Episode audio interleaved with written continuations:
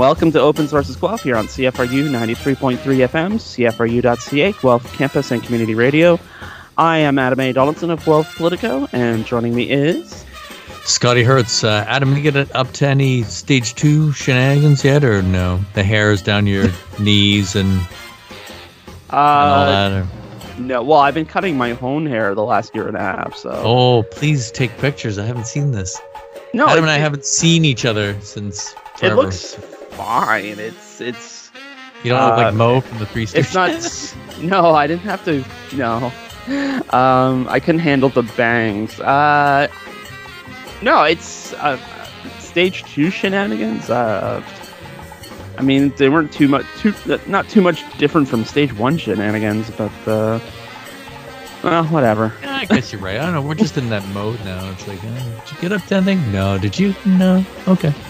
Well, the, the thing about the haircut is, it's like, yeah, I could probably go and get a haircut and make an appointment and stuff. But, you know, on the other hand, where am I going to go to show off my new haircut? True, very true. Just go Flowbee. Flowbee. Flowbee. oh, there's a reference. Open Sources is CFRU's political and current affairs discussion show, and you can find us here every Thursday at 5 p.m as we talk about the latest news items from Guelph, Ontario, Canada, and around the world, and we sometimes interview local newsmakers and politicians. This week, though, it's just going to be talking about the news that we're doing, and that includes 1492 Land Back Lane. The developer has apparently ceded their claim to that unceded land. But is this a one off for land defenders? or the start of maybe some real reconciliation? And then Canada has its first ever Indigenous Governor General in the form of Inuk public servant and diplomat Mary Simon. But why does everyone want to talk about the election instead? And finally, it's been six months since the attack on the U.S. Capitol, and it seems like nothing's changed much at all.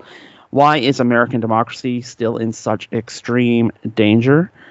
And speaking of extreme danger, we're going to kick off this week's show by talking about climate change. It has made the front page again this week in uh, true global climate change style. It is uh, global. Uh, we have in BC, close to home here, we had the heat dome. That's another little term that's new and exciting. Um, if you're looking forward to dying in a heat wave, which mm. several hundred people did in BC, plus a village was almost literally wiped off the map by fire in one night. And then we go to Jalalabad, where uh, it was so hot it tested human endurance and the human ability to live in the heat, 52 degrees Celsius. Whoa.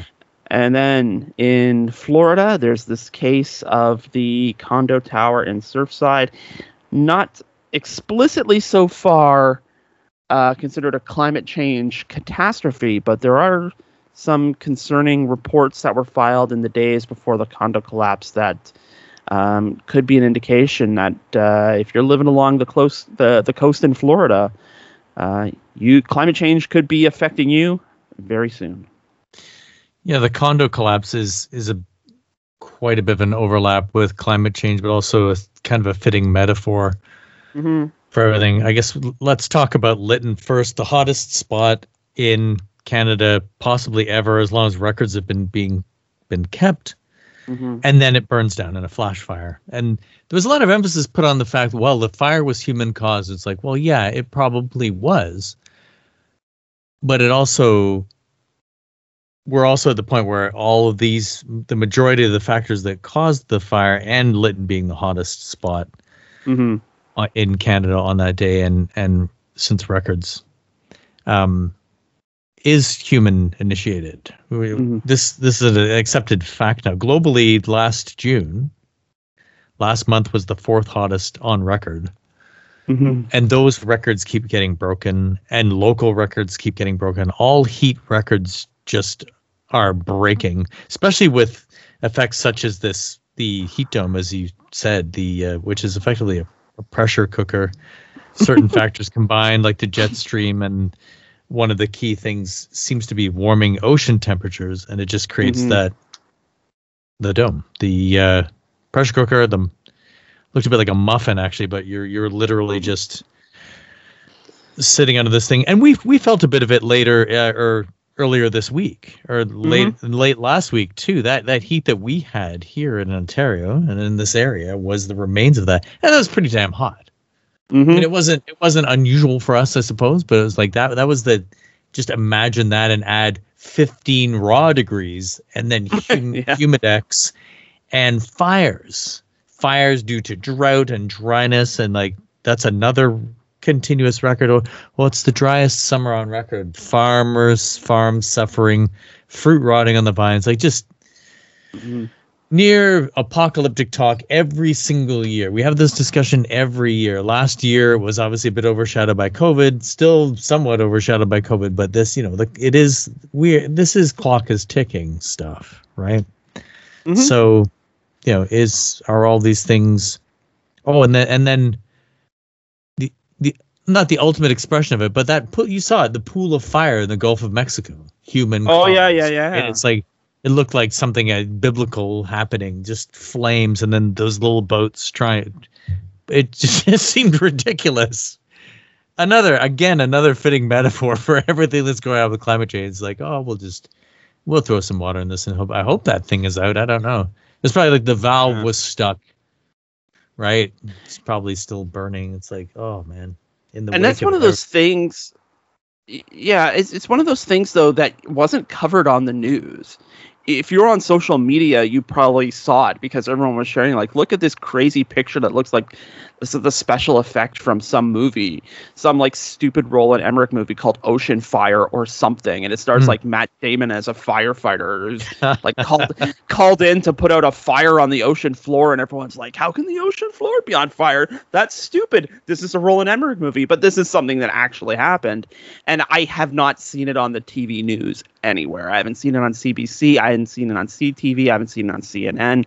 It just seems like something that happened. No. I mean, the heat dome was i mean obviously closer to home has been well covered um like they're talking about 700 sudden quote unquote sudden deaths in bc and there was one instance where um, a caregiver was looking after someone with dementia or alzheimer's one of those de- sort of degenerated age related brain issues but the caretaker ended up dropping dead from the heat oh, as they were taking care of this this person now this this um, elderly person is now stuck in care that used to be taken care of at mm. home but um, the the problem is this and I didn't know about this um, until today but uh, apparently, only about one third of people in BC use air conditioning, and that's usually because it doesn't get that like this hot or even anywhere close to this hot. Usually, mm-hmm. BC is known for like, somewhat temperate, like it's mild kind of year round because you know ocean currents and meteorology and things. I'm not a scientist, obviously, yep. and, mm-hmm. and mountains too. And mountains helps keep tr- keep like that air trapped in. Um, but yeah, this is completely unprecedented for them, and only about one third of people are like truly prepared to do something about it because they use air conditioning, they use climate control. But what about everyone else? Um, and that and this is something that the the Fraser Health Unit pointed out. It's just like we that they don't have a plan for this. Meanwhile, you know, COVID's still a thing, so you don't have like the mass cooling centers. We're lucky. We're lucky right now here in Ontario. Like phase two allows us to open some traditional cooling centers, like the malls, um, mm-hmm. like the libraries. Uh, the rec centers are open um, to a degree. Uh, at least you know the West End Rec Center, where they're give, not only giving out vaccinations, but there's also the library branch in the West End Rec Center. So there is some room for um, for for people to at least seek assistance um, mm-hmm. at these cooling centers. But I mean, what happens if it's like? Remember this time last year, we I think the op- reopening had like just sort of started to begin this time last year. Mm-hmm. Um, and I'm pretty sure like city facilities weren't even open yet. And it, it, it just, it, it just, there's, there's kind of no plan, even though this is becoming a cyclical thing. Um, the, the emphasis is just like there's kind of no plan to deal with this. And so that's how you get 700 dead people from the heat. It's like yeah it's the heat but it's also just not having a response plan even though this thing is only getting worse. And if we can't address the it's going to get really really hot and people are going to get die part of this well how are we supposed to address the bigger concern which is actually mm-hmm. trying to stop the systemic change of of the earth cooling and uh, I mean I mean that's kind of where that oil uh, story comes in because you know the Narwhal had a story this week you know that Canada has spent $23 billion on three pipeline projects, two of which have been canceled. And this is $23 billion since 2018. You'd think since 2018. I mean, I can understand $23 billion over 20 years, but $23 billion in just like not even three years, like less than three years, it's kind of remarkable yep. that that, that money is still kind of going down that drain specifically. Yeah ridiculous money and time to change it up. Because as you know if you live in a place like lytton say that doesn't really have cooling center style infrastructure right? There's not much mm. you can do. Like they the, where did they flee to? Osuya so like somewhere somewhere up the road. But then again if up the road is affected then you just have to, to keep on moving. And not just from the heat but from the fires as well it's like two 200 fires and 60 of them are out of control like there's no they're they're they're fighting them and bringing people in but there's no you know there's the the plan is just throw resources at it, right? But and and as to whether people in BC are going to start installing air in their houses, maybe, but that's still like say it's not what what will this fix, right? This this, mm-hmm. this is just putting band-aids on something. It's like okay, you're cool, but then uh, everybody else, like the people that can afford it and people that live in smaller communities and remotely and live in right. poverty. It's just there's there's no there's no ability to uh, to fight this. It's it's something that needs large scale. It needs like pipeline infrastructure level of money, and not just Canada too. Obviously, right? I mean, there's lots that we uh, can do, but yeah, one of the things you can do is have a plan.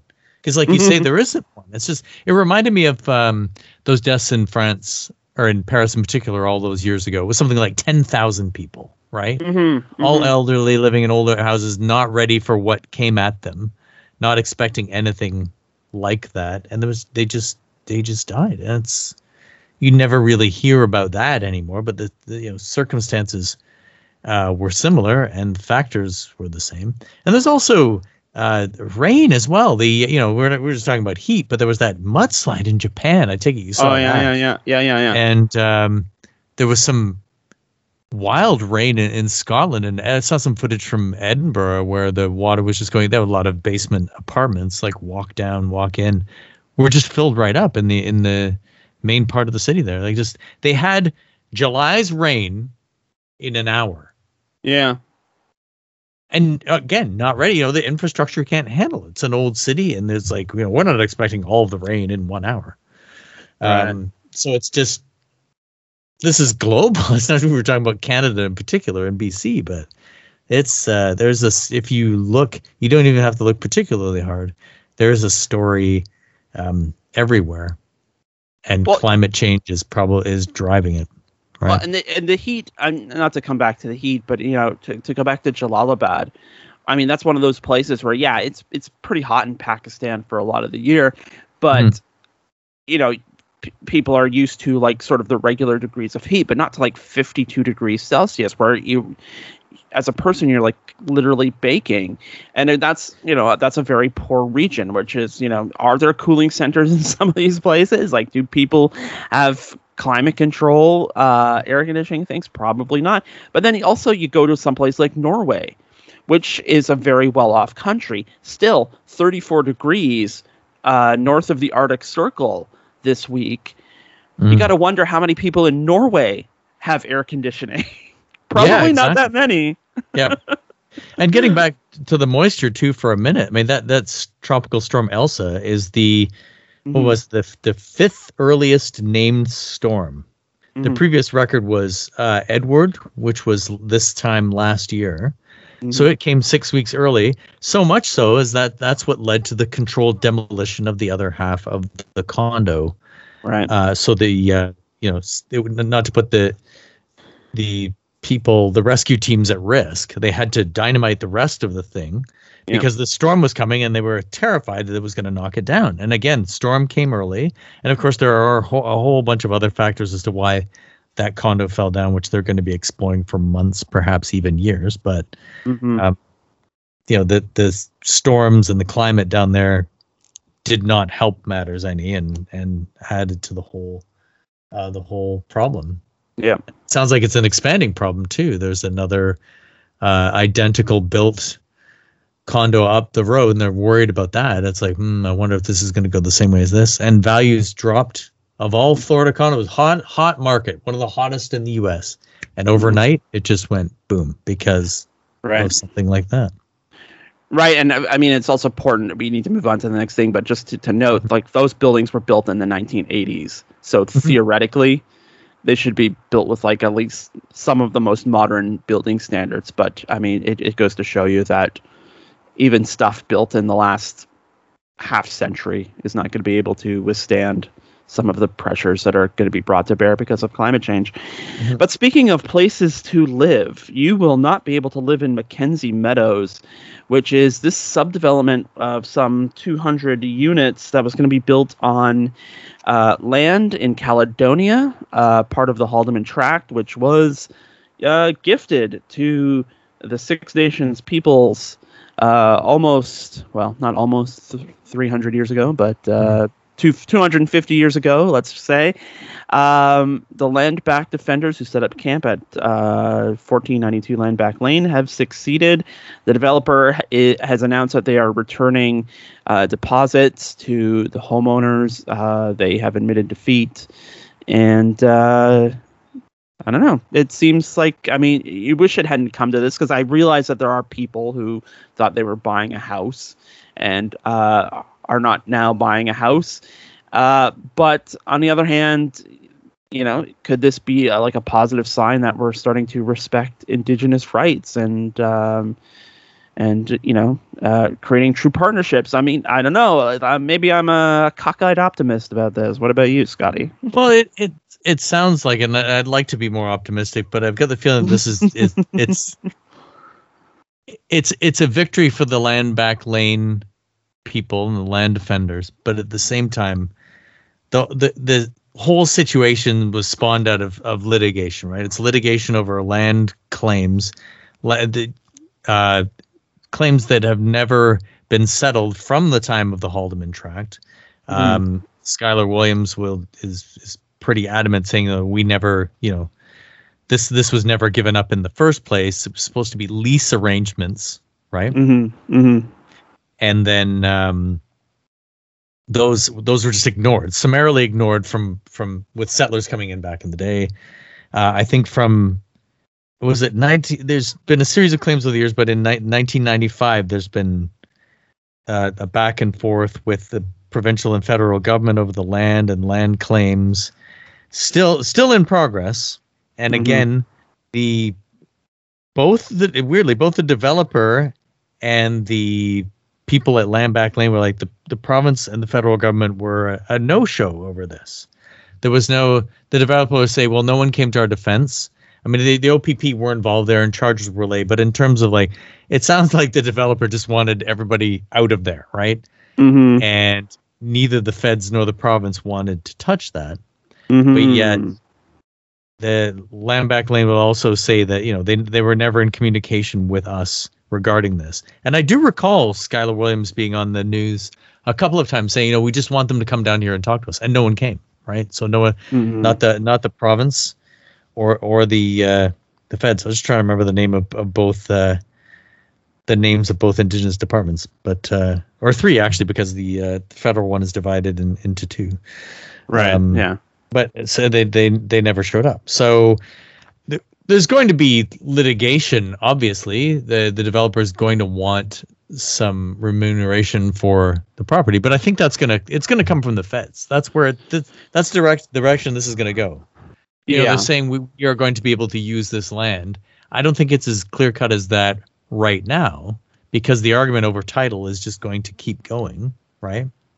Right. But in terms of the development not happening, that is that is significant. They find you know it's it's almost a year to the day, isn't it? Like Mm-hmm. Wasn't it right about now that yeah? So, mm-hmm. um, yeah, there's going to be a big battle, but uh, the developer's going to demand compensation, and it looks like you can kind of see them teeing that up in in the statement that you know we, we kept asking for intervention, like the, this word intervention.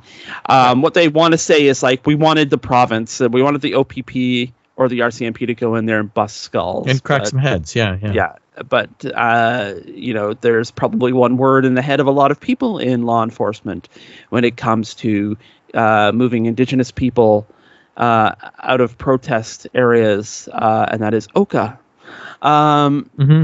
Still, thir- still like 30 years later, this is still in the backs of, of a lot of probably law law enforcement officers who probably weren't I, I, was going to say weren't alive during, but I mean, I guess it's possible, possible they weren't alive during Oka, or at least were like very, very young and probably not watching, you know, uh, cartoons and and not worrying about, you know, indigenous land claims. Mm-hmm. But yeah, it's it's very clear that there's going to be some kind of legal battle being set up that they're going to demand co- some sort of compensation. I mean, money was spent to to start laying the the foundation for developing that subdivision. Uh, I think the most and it's something that stuck out to me at the the cancel Canada Day protests last week that you know people talking about institutions make basically making indigenous people fight one another. And this is like an example of that because the elected mm-hmm. council of six nations was in favor of development and indeed you know sold the land but or, or approved the sale of the land or the expropriation expropriation of the land. But it was the Haudenosaunee Confederacy uh, Chiefs Council that was like really leading like hey hey hey not so fast. Um you know not all of us kind of agree with this, and mm-hmm. th- that's, I mean, that's something else that will have to come out the wash at some point. Is that, and and it's not the also not the first time that this has happened. Certainly won't be the last. But I mean, you're also thinking about Wet'suwet'en, where that was another instance where the hereditary chiefs had to. Uh, take a stand where the elected chiefs gave a gave a green light, and you know a, a big part of this is like indigenous people being made to fight one another as opposed yeah. to presenting a unified front against um, you know forces that still trying to exploit them 500 years yeah. later and and that's that's the challenge because the elected council is is derived from the colonial structure right so that was mm-hmm. the structure that was imposed on six nations and other uh, bands across canada but mm-hmm. yet the haudenosaunee hereditary chiefs are the you know it's it's it's like a different channel right but but although it, it does sound like that they had a meeting of, directly about this or i think it was in the spring sometime and that was the first time that they had met in 10 years mm-hmm. so it's possible that it would take it takes something like this to bring them together in a way i'm not i'm not even sure how that meeting go uh, went uh, mm-hmm. but I remember I read about it. I think it was in two row times. Um, which is the uh, which is a, a free paper out of uh, Six Nations. But interestingly, the the Six Nations website, in doing the research for this, make, makes absolutely no mention of this story, which I thought was interesting.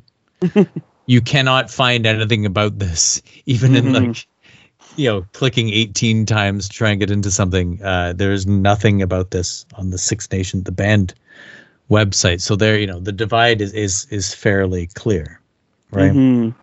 So, because even you know whether they agree or disagree, it's a significant story down there, right? Now, as to whether, and that's the great question: is like, will does it just become uh, indigenous land again, Haldimand Tract? You can see for the the shots that are on the news that there's a subdivision butting right up against it. I don't know who lives right. there. It's probably yeah. the same derived from the same structure of this.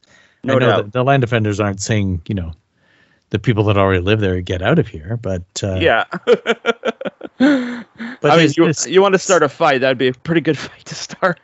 yeah, and that has that has happened too in the past, right? Mm-hmm. Caledonia is is famous for for this flaring up every once in a while, but it's I don't I don't think it's ever been a, a victory for them like this. No, right? it usually like peters out and like usually court injunctions and things are enforced, and that's kind of like what really went kind of unusual here is that the court level injunction was like, well, you guys really got to get out of here, and then like nobody kind of came to enforce it. yeah, and they, there was you know the, the, ripping up the road and the school bus and that. And supposedly that was all repaired within a short period of time. It wasn't. It wasn't as if that was there for months no. and months and months, right? It was like they just cleared it out of the way, repaved the road. Um, but yeah, that that's what's interesting and different about this is that they don't really want to touch it, right? Yeah. And I, I yeah. wonder if that's well something not, to do with the times. I mean, not just COVID, right. but the whole you know the way things are going right now. Publicly, they don't want to touch it because there's a flip side to this, and and I uh, this is due to some very good reporting by APTN. Um, but they uncovered that the OPP has spent $16 million in the last year monitoring the land defenders mm. uh, at Land Back Lane. $16 million on this one operation. And then through an ATIP request, they got access to a report from CSIS.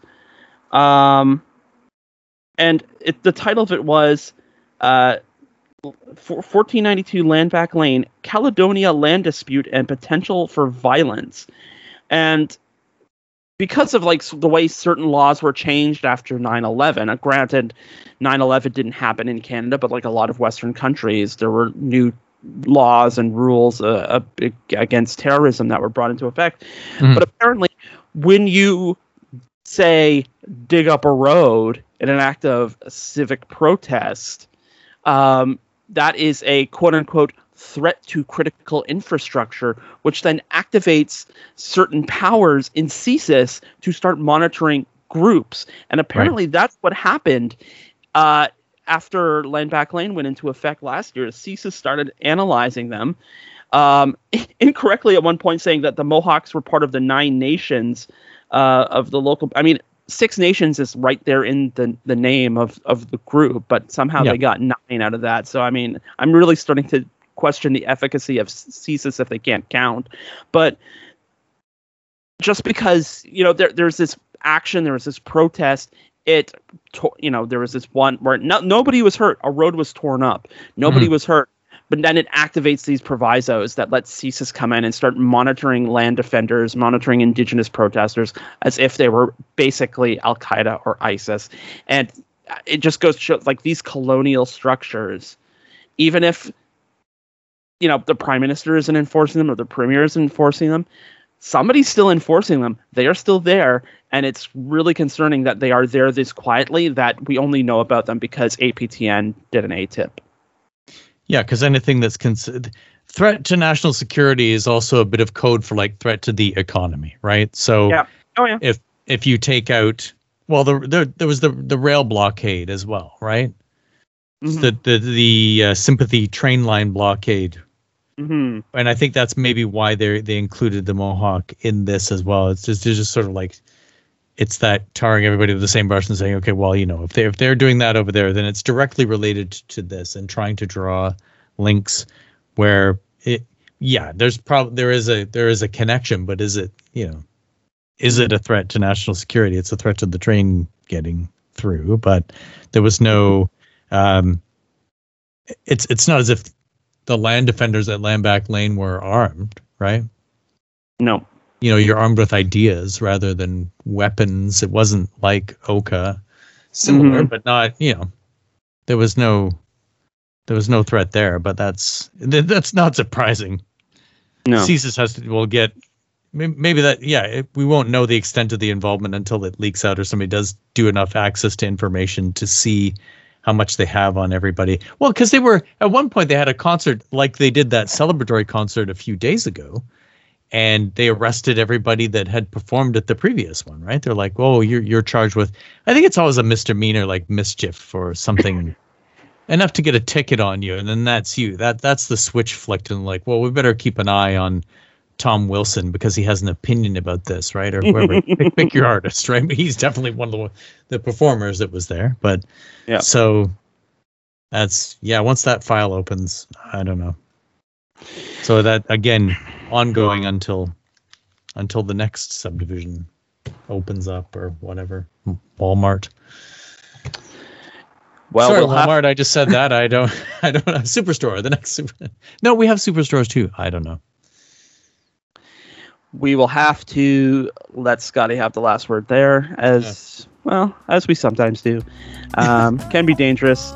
but it's also dangerous to let Scotty pick the music. Blah blah. Yeah. and he did pick the music, and we're gonna play it now. You're listening to Open Source Guelph here on CFRU 93.3 FM, CFRU.ca, Guelph campus, and community radio. Oh, hey, hey.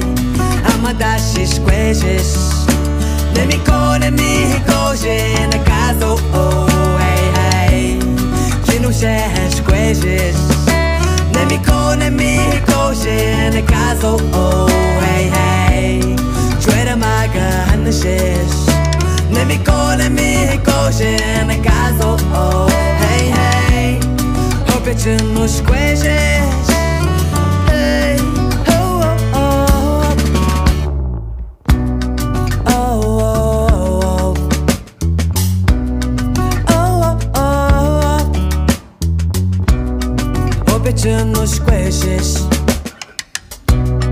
Ama das coisas Que nos as coisas And that was our Royal City Records pick of the week. Royal City Records 21 Macdonell in downtown Guelph. Now phase two level open. Contact them for more information as to hours and times, I guess. And that was number eight on the most recent CFRU chart. That was Laura Niquay with a song called Kinushe Ishquishe Ishquishesh. Sorry, I knew I would blow that because it is not in it's in an indigenous language. In French, Petit Fille Kinushe, I think it's about her brother, little brother Kinushe. So there you have it. Uh, there you have it indeed. And uh, what we have now is a new governor general in the form of Mary Simon, who got her start as a broadcaster, uh, quickly became a very important person uh, in the public service. Uh, was on has been on numerous boards. Um, has been involved in numerous advocacy groups. Uh, she has also served as an ambassador. She was part of. Now I got to find this really quick in my chicken scraw notes, but uh, she was the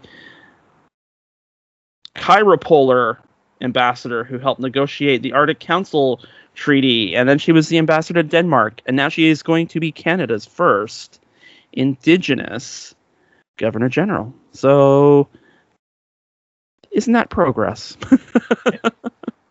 well, it's it's progress getting somebody as qualified as she is in the position, and you know the fact that she is uh, indigenous is is a bonus.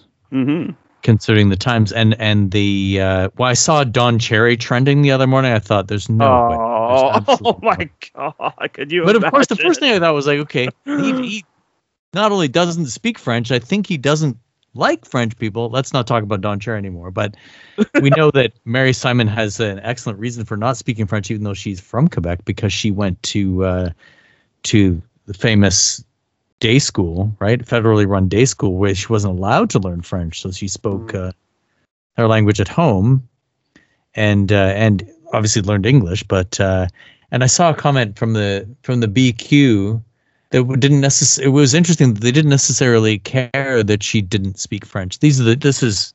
French, the French or bust party was like, oh, it does, you know, that's not the concern. And, and I think they said, um, you know, hopefully her appointment will will help uh, Indigenous affairs in the country. So that, that, was very positive. I thought about, well, she doesn't speak French. I was wondering how would it's gonna it might change the way the uh, judicial appointments that have been happening. It's like, well, you have to speak French.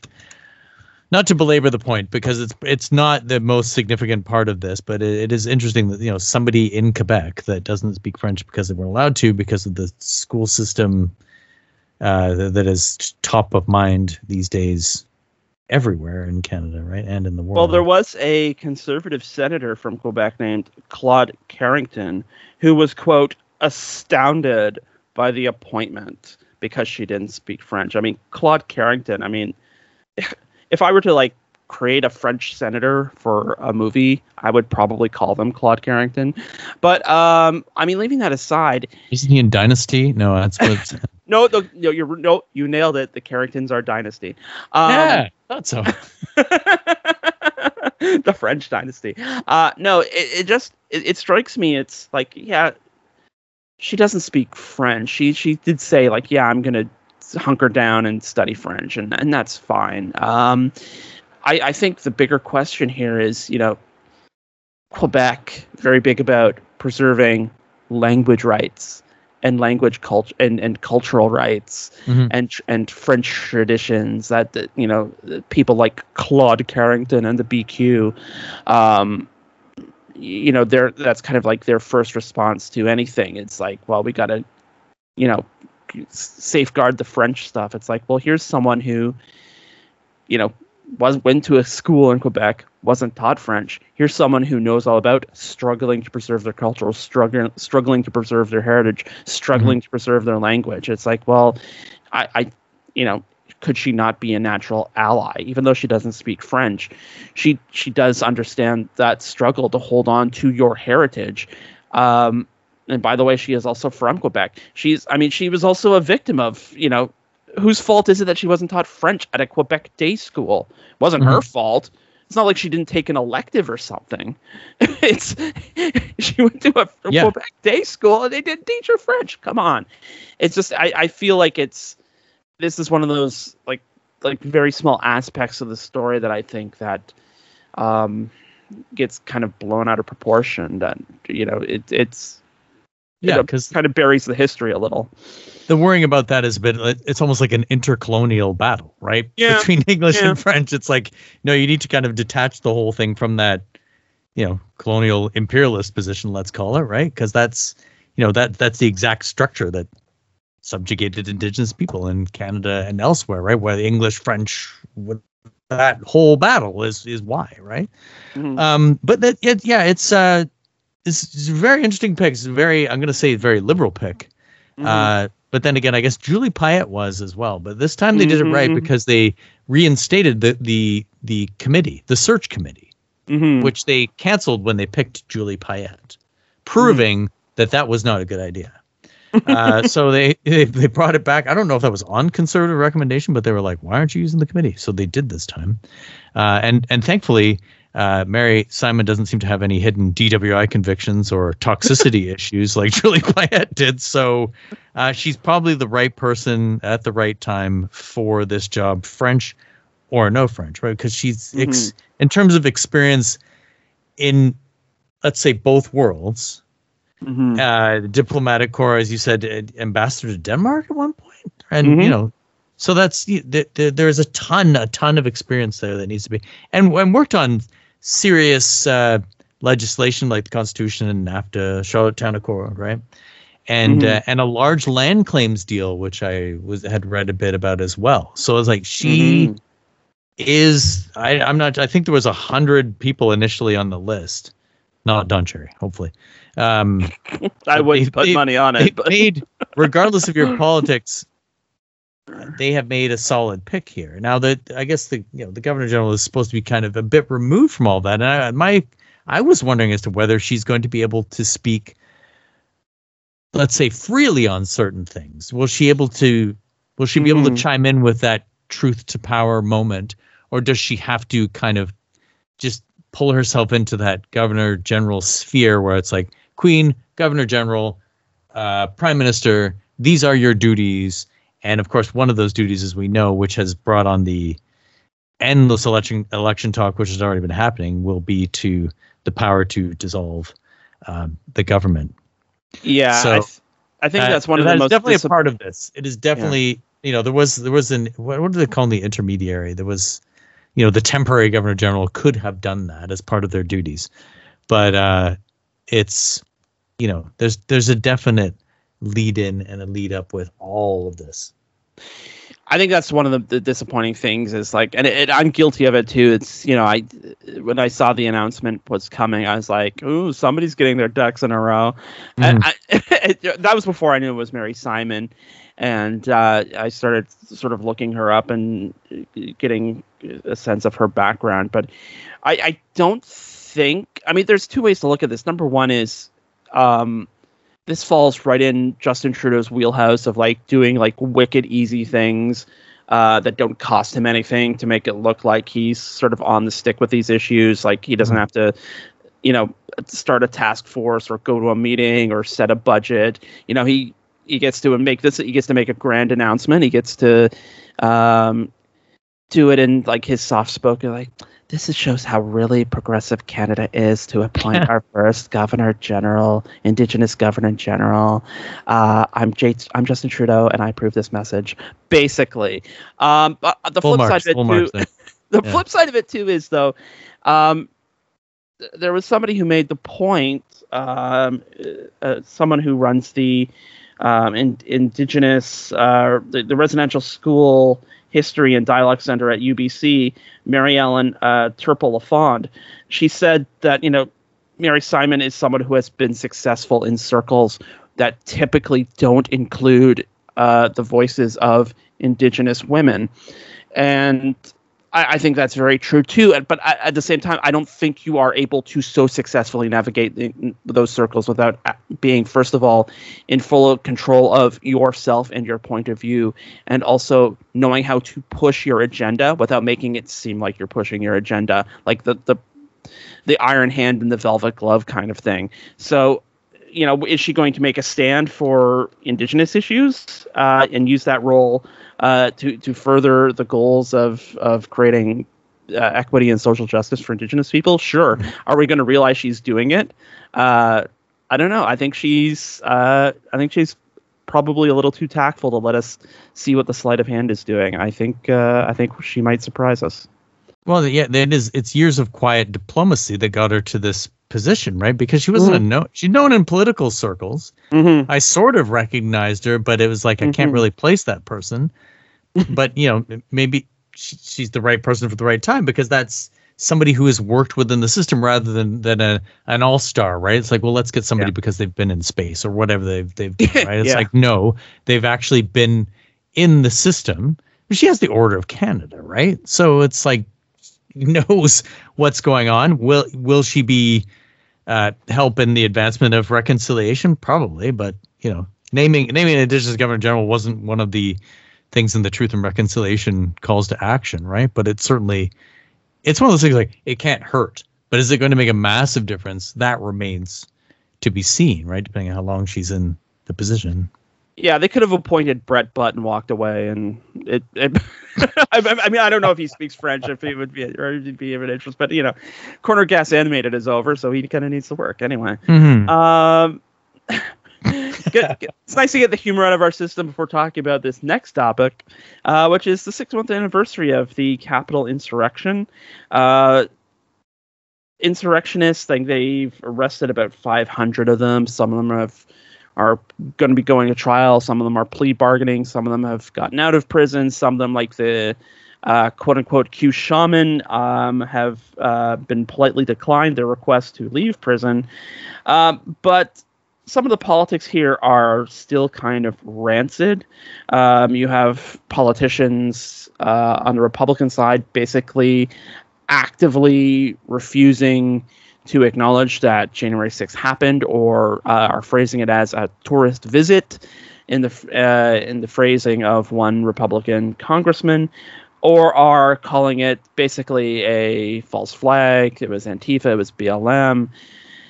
And we have this select committee uh, appointed by Nancy Pelosi that is going to go ahead. It is eight members appointed by Pelosi, including seven Democrats and one Republican in the form of Liz Cheney, uh, one of the surprisingly one of the last sane people who wear the Republican badge in Washington.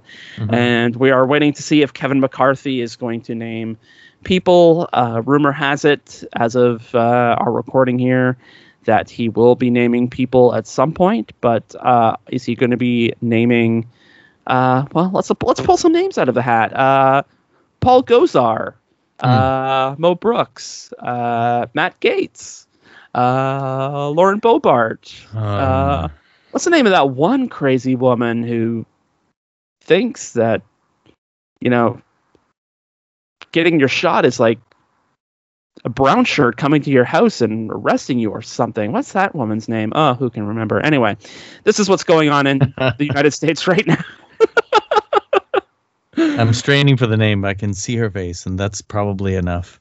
Yeah. yeah so that it's it is amazing the the blame that the Republicans are trying to to dole out to just random, like you said, Antifa, and it was tourists. It was completely dismissing the fact that you know it was their man, Trump, Mm-hmm. that literally whipped every like you know whipped them up down the road. Like let's go take the capital. Uh, there's there's an an amazing in-depth analysis on the New York Times about this whole thing. They they rebuilt the day.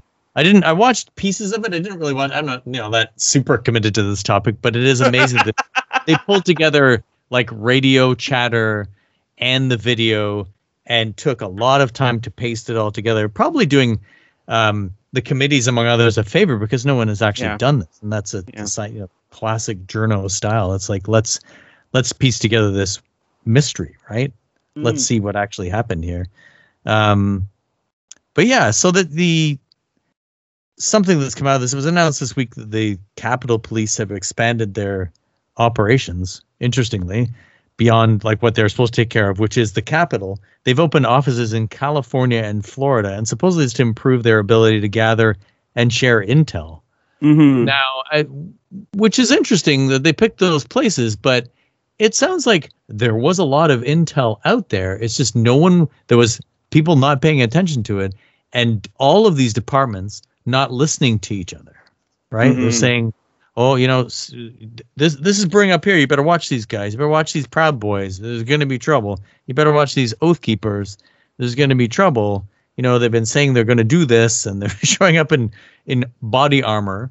So yeah, there, there's there's two two types were at this. Not exactly tourists, as they're trying to imply, but there were a lot of people that kind of got caught up in the moment and just happened to be there, and that's been proven. Supposedly, the Right. first person that walked through the Capitol doors was just some guy that was there. Was like, yeah, let's do this, but had no uh, plan. I don't know what the proportions are of people with no plan. And then there are those groups that I named, like the Oath Keep, you know, they show up with zip ties and let's go get AOC. And, you know, there was a plan there, right?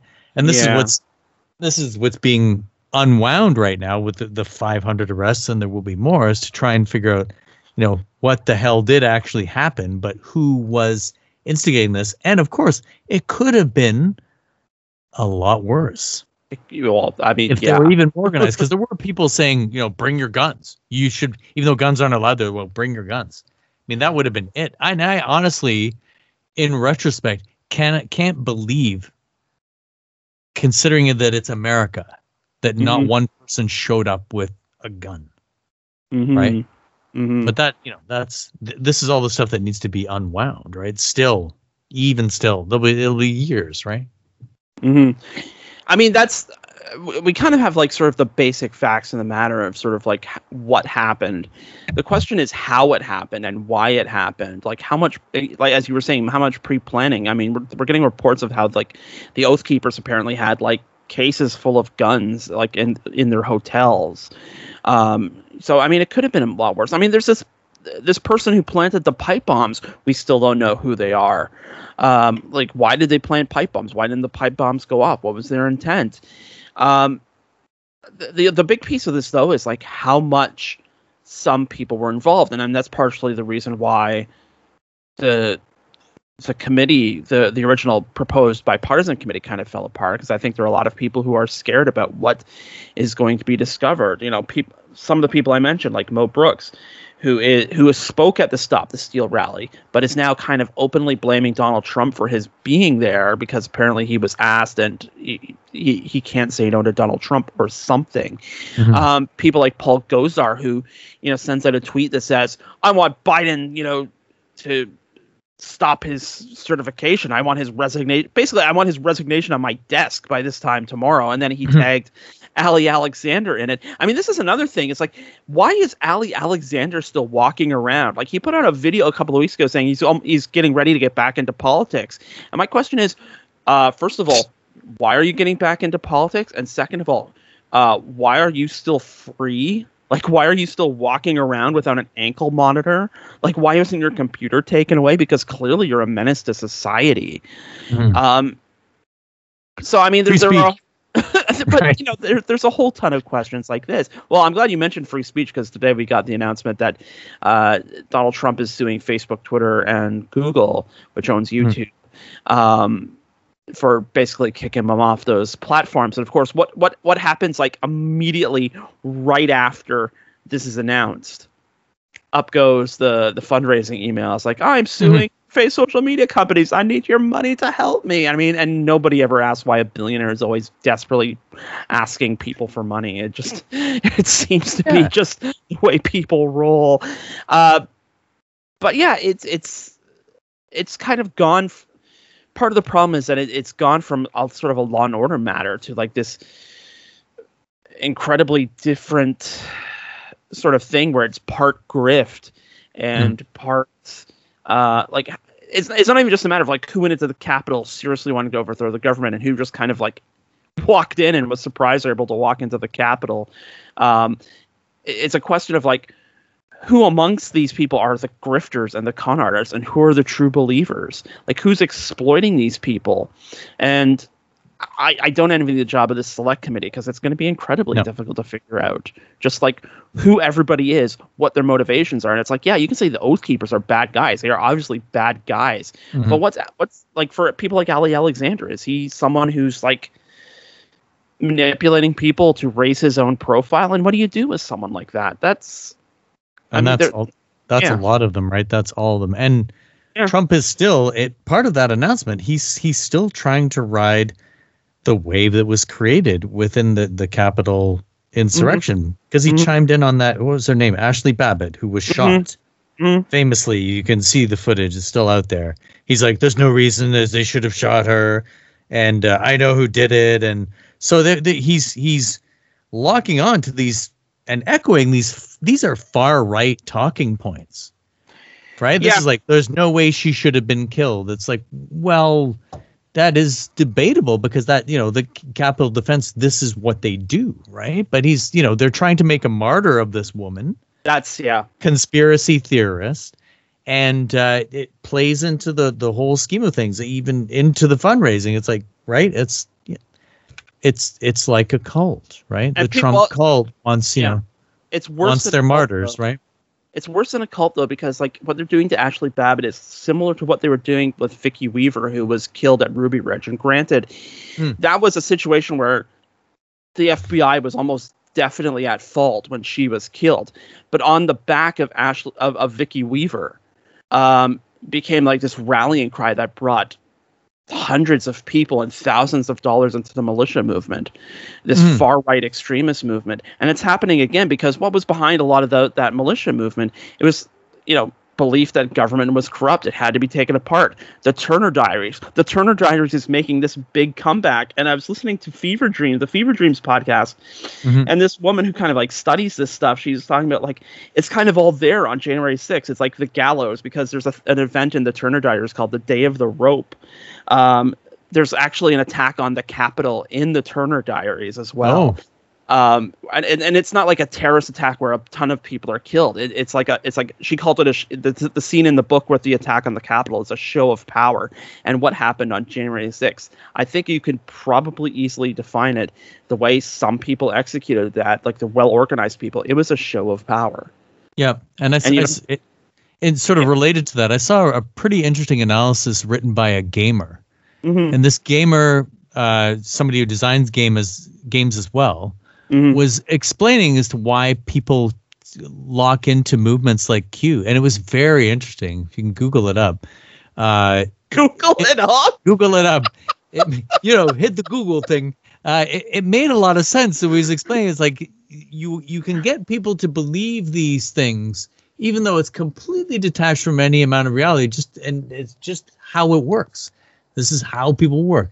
If they think the answer is behind that door, then it's behind that door, and they will come up with any roundabout way to get there, to get Yeah. to the treasure or whatever you name it. In in, I I guess it shows I'm not much of a gamer, but I knew what this person I knew what this person was trying to say. It's like Right. Yeah. you can get people to believe this stuff. You can get people to believe that Trump is the is the Messiah, and that there's a pizza parlor with with uh, kids in it run by Hillary Clinton. Like whatever, right? You you can you can do that because people go to this place anyway. That's maybe a topic for another day. I don't know. Maybe not. I think that is definitely a topic for another day, and uh, because I mean that gets into like Q mythology and all of this stuff, and I, you know, it's it's fascinating. It is disturbing. It is weird almost like this show. And you can stay connected to us at our website. You can Google us up at opensourcesguelph.com. We're on Facebook at Open Sources Newswire, and we're on Twitter at OS underscore Guelph. You can listen to the show again by downloading it from our website every Monday. You can get it on the Guelph Politicast channel on Podbean, or you can get it through your favorite podcast app at Apple Podcasts, Stitcher, Google Podcasts, and Spotify. I am on Twitter and Instagram at Adam A. Donaldson, and you can check out my news and politics site at guelphpolitico.ca.